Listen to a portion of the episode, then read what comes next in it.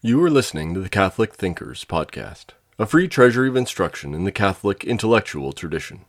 If you enjoy this lecture, please visit us at catholicthinkers.org forward slash donate. This course is from our International Catholic University Classics Collection, originally recorded between 1995 and 2005.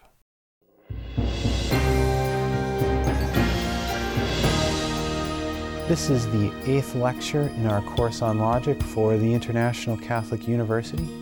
The title of this lecture is The Principles and Varieties of the Syllogism. Now, in our last lecture, we looked at the definition of the syllogism and the parts of the syllogism.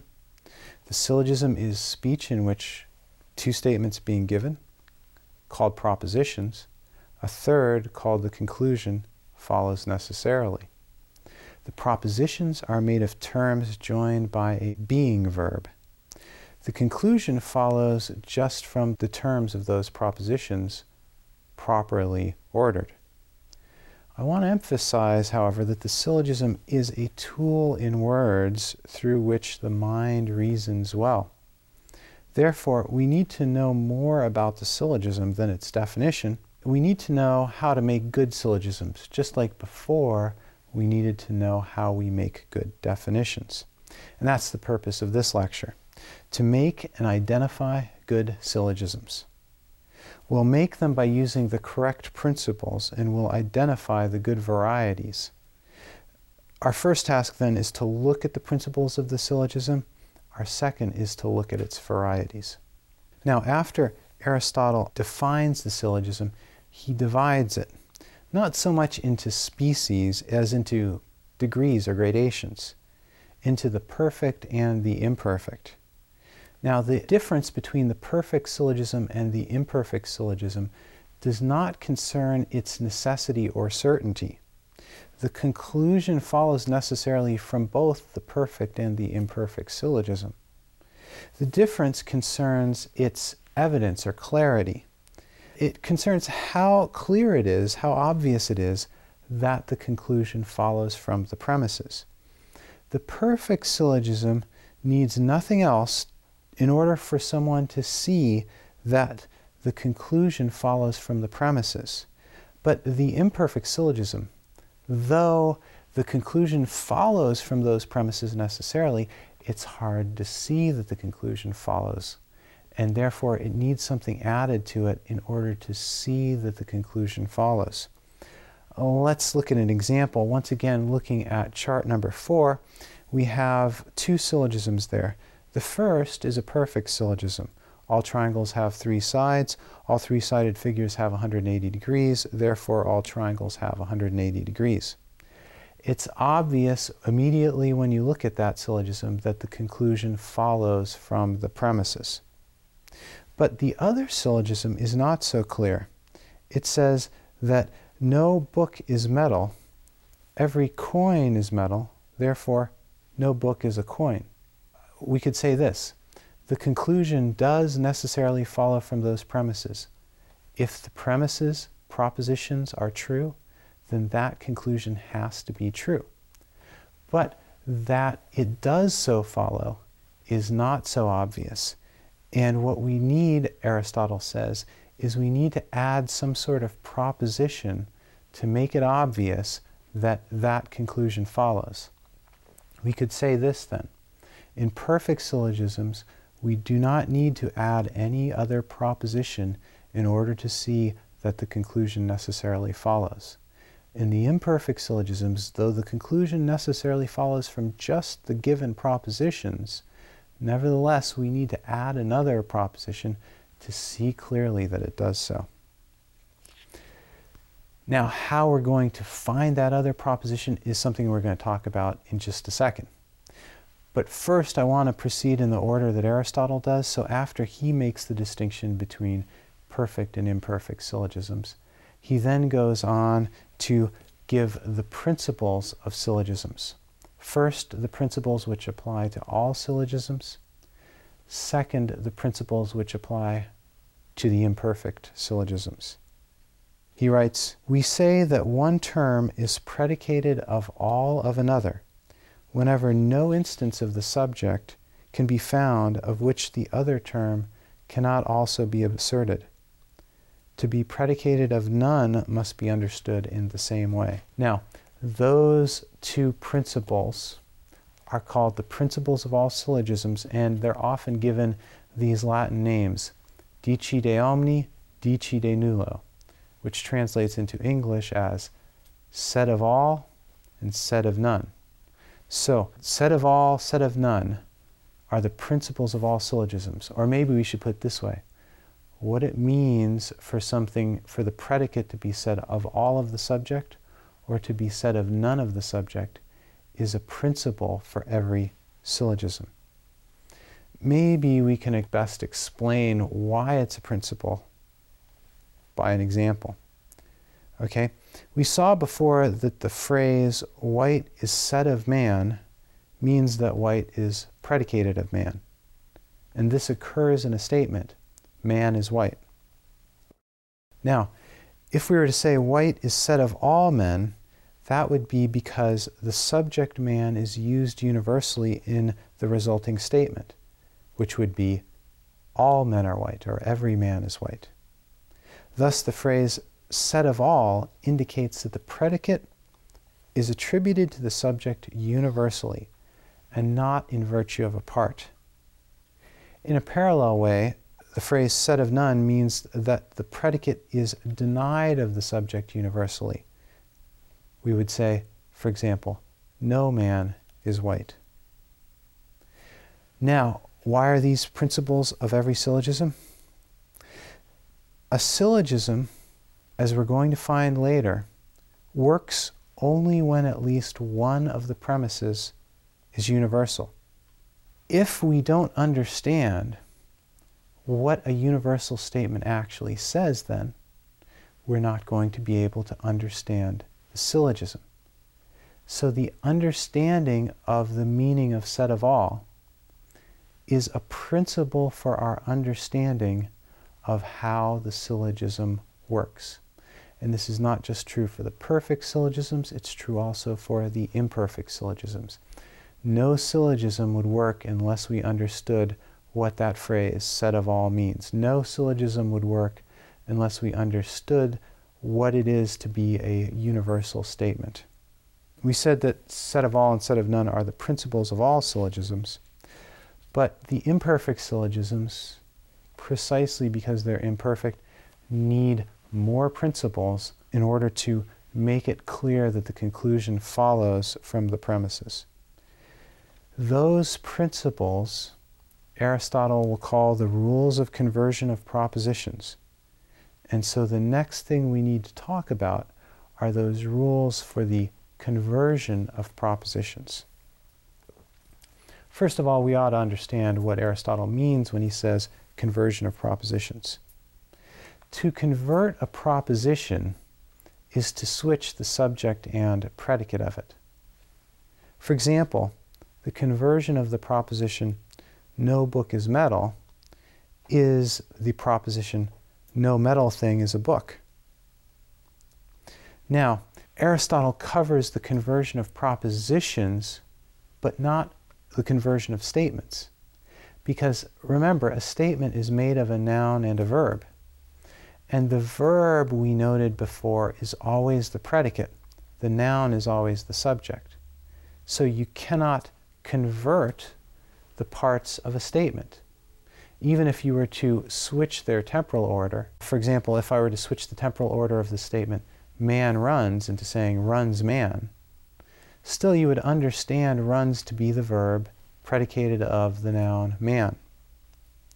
But the statement, when it becomes a proposition, is analyzed differently because it's divided not into a noun and verb, but into terms. And the verb aspect, which is the to be verb, the being verb, is or are or is not, is taken as a third part of the proposition. And therefore, since the predicate in a proposition is not necessarily a verb, it does not have to be a predicate and can be switched with the subject. And so, for example, if we were to say, man is running, to convert that proposition, we would say, the running thing is a man. Now, we can't convert every proposition in any way we want to. There are going to be rules for the conversion of propositions. And so, what we need to do next is to go over the rules that Aristotle gives for the conversion of propositions. When we discuss the imperfect syllogisms, we'll see how those rules are important as principles of those syllogisms. Let's look at the first rule. The first rule covers the universal denial. It says that if it's true that no B is A, it will also be true that no A is B. Our example was a universal denial. If it's true that no book is metal, it's also true that no metal thing is a book. Now, the second rule concerns the universal affirmation, and it's a bit different from the rule for the universal denial. The universal affirmation does not convert into another universal affirmation, but rather into a particular affirmation. Every B is A converts into some A is B. And the reason it does not convert into a universal is clear from an example. We can say quite truly that every man is an animal, but we cannot say that every animal is a man. What we can say, however, is that some animals are men. So the universal affirmation converts into a particular affirmation. The third rule is the conversion of the particular affirmation. If it's true that some B is A, it's also true that some A is B. For example, if it's true that some men are tan, it's also true that some tan things are men. Now, the last rule is the rule for the particular denial, and it's very simple. The particular denial does not convert. And we can see why if we look at an example if the particular denial were to convert, it seems likely that it would convert into another particular denial. So if some B is not A were convertible at all, it would seem to be convertible into some A is not B. But an example makes it clear that that cannot be a universal rule because it's true that some animals are not men, but it is never true that some men are not animals. So, just from looking at that example, we see that the particular denial cannot be converted. We've gone over the two sets of principles for the syllogism. We've looked at the meanings of the said of all and said of none, and we've looked at the rules for the conversion of propositions. At this point, we're ready to look at the varieties of syllogisms. Now, Aristotle first discusses the perfect syllogisms, and then he discusses the imperfect ones. Aristotle identifies four perfect syllogisms, which scholastic logicians have called the four moods of the perfect syllogism. So, a mood is a variety of syllogism. First, we're going to look at the process Aristotle uses to discover the perfect syllogisms. Then we're going to look at the results of that process. And finally, we're going to find and label the parts of the resulting syllogisms. Now, in general, this is how Aristotle's process works. Every syllogism has two premises, two propositions which make it up. And those propositions, when put together, can produce one main conclusion. Now, those two propositions come in four varieties, the four kinds of propositions or statements. Therefore, when we put it all together, we find that there are 16 possibilities for perfect syllogisms, 16 ways of combining propositions in order to yield conclusions. Now, Aristotle goes through all 16 possibilities one by one, and he finds that only four of them actually yield conclusions. The other 12 do not. Now, he shows that the four that do yield conclusions work simply by explaining them in terms of those principles we talked about before said of all and said of none.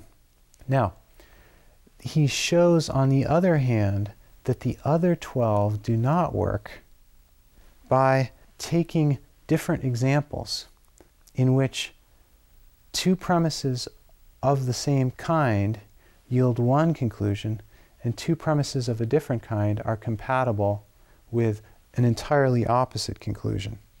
And that shows that such syllogisms are useless. They're not really syllogisms, they only seem to be syllogisms. All right. Now, I've explained it in very general, abstract terms. I think we need to look at a couple of examples. First of all, we're going to look at an example of a good syllogism. Secondly, we're going to look at a bad one. Now, we can't do better than look at what Aristotle writes. Aristotle writes, if A is predicated of all B and B of all C, A must be predicated of all C we have already explained what we mean by predicated of all. Now, this is what Aristotle is doing. He gives a first proposition A is said of all B. And we know that that means all B is A, every B is A. And that means that A belongs to everything that B belongs to. The next proposition says B is predicated of all C. Now, what that means is every C is B. Whatever C belongs to, B belongs to. Thus, it's obvious that everything that C belongs to, A also belongs to.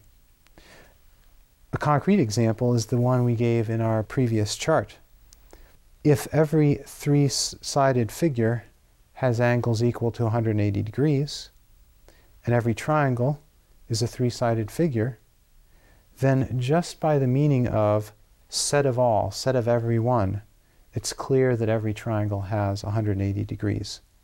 So that's a concrete example of a perfect syllogism. Now, on the other hand, Aristotle gives the following example of a syllogism that does not work. He writes, if the first term belongs to the middle, but the middle to none of the last, there will be no syllogism between the extremes. An example of a universal affirmative relation between the extremes, we may take the terms animal, man, and horse. Of the universal negative relation, the terms animal, man, and stone. Now, that's from Aristotle's text, and that takes a lot of unpacking. This is what he's saying. If I've got the two following propositions, every B is A and no C is B, nothing follows from them. They do not go to make up a syllogism of any kind.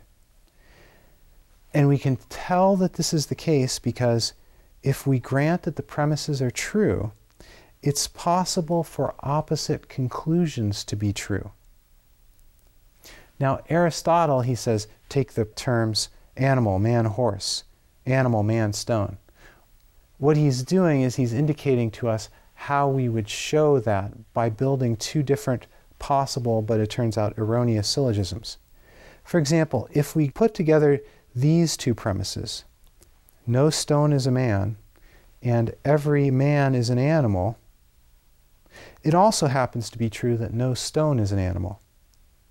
In other words, we have a universal denial, a universal affirmation, and this is compatible with a universal denial.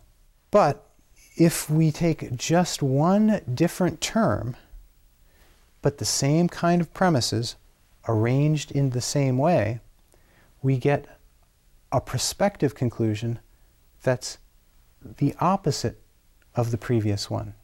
instead of a universal denial, a universal affirmation. So, for example, if we say, no horse is a man and every man is an animal, it's not true to say that no horse is an animal. On the contrary, it's true to say every horse is an animal. That's the opposite kind of statement, the contrary kind of statement to no stone is an animal. Thus, this kind of possibility for a perfect syllogism in which I've got the first premise as a universal affirmation and the second as a universal denial does not yield a necessary conclusion. We could go on and go through all 16 of these possibilities and eliminate the bad 12 and find the four good ones. That would take too long and cover several lectures. So, in the text that accompanies these lectures, we're going to go through those in detail.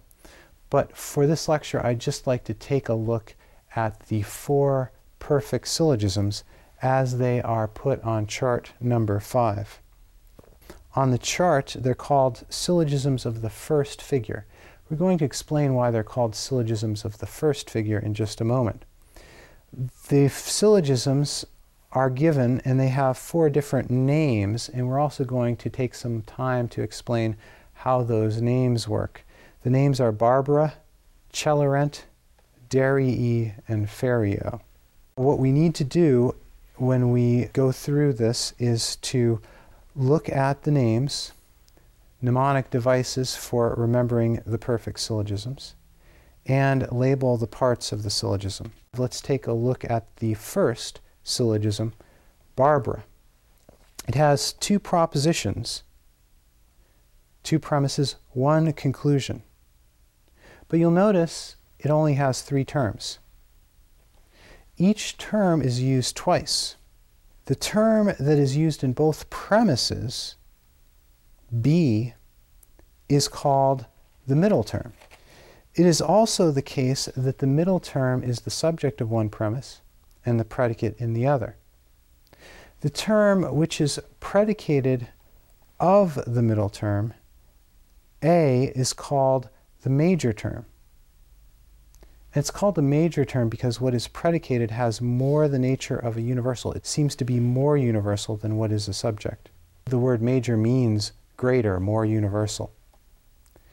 The term of which the middle is predicated, C, is therefore called the minor term, the lesser term.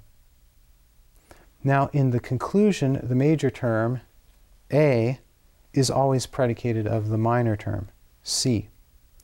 The proposition with the major term in it, in this case, every B is A, is called the major premise. The proposition with the minor term in it, in this case, every C is B, is called the minor premise. In the example we used before, the middle term was three-sided figure. The major term was has 180 degrees. The minor term was triangle. The major premise was every three-sided figure has 180 degrees. The minor premise, every triangle is three-sided. Now, if we continue to look at that chart, we notice that each name works as follows. The vowels in the names represent the quantity and quality of the propositions. Recall that statements were symbolized by letters the universal affirmation by an A, the universal denial by an E, the particular affirmation by an I, the particular denial by an O.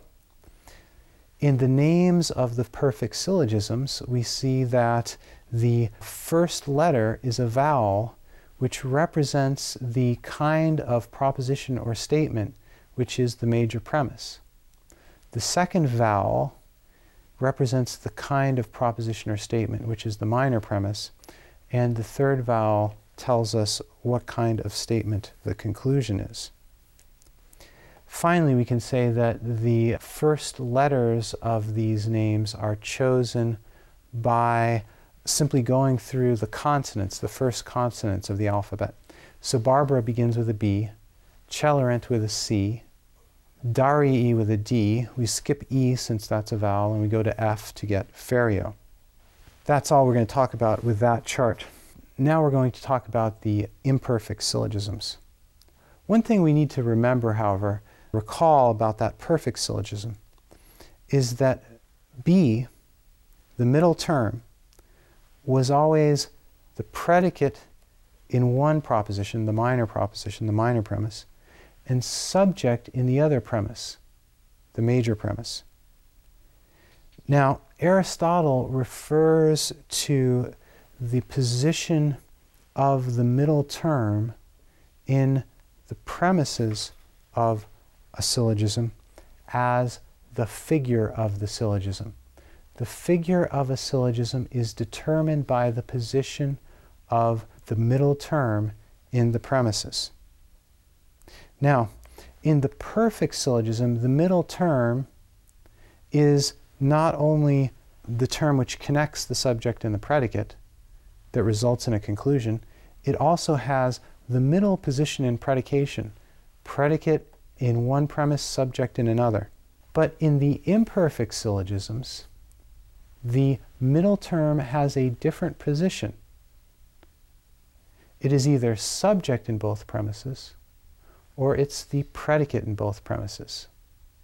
In fact, we could say this the reason why the imperfect syllogisms are imperfect is because even though the conclusion follows necessarily, the middle term not having the middle position in predication makes it difficult to see that the conclusion follows.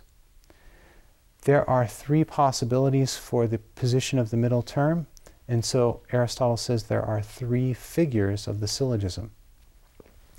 In chart number six, we see the arrangements of those figures. Aristotle calls the perfect syllogisms syllogisms of the first figure. In the first figure syllogisms, the middle term is, as we said before, subject in one premise, predicate in another. In the second figure syllogisms, the middle term is the predicate in both premises. Whereas in the third figure syllogism, the middle term is the subject in both premises. The first figure syllogisms are always perfect, second and third figure syllogisms are always imperfect. We hope you enjoyed listening to Catholic Thinkers. Please visit us at catholicthinkers.org forward slash donate to help us keep this content free.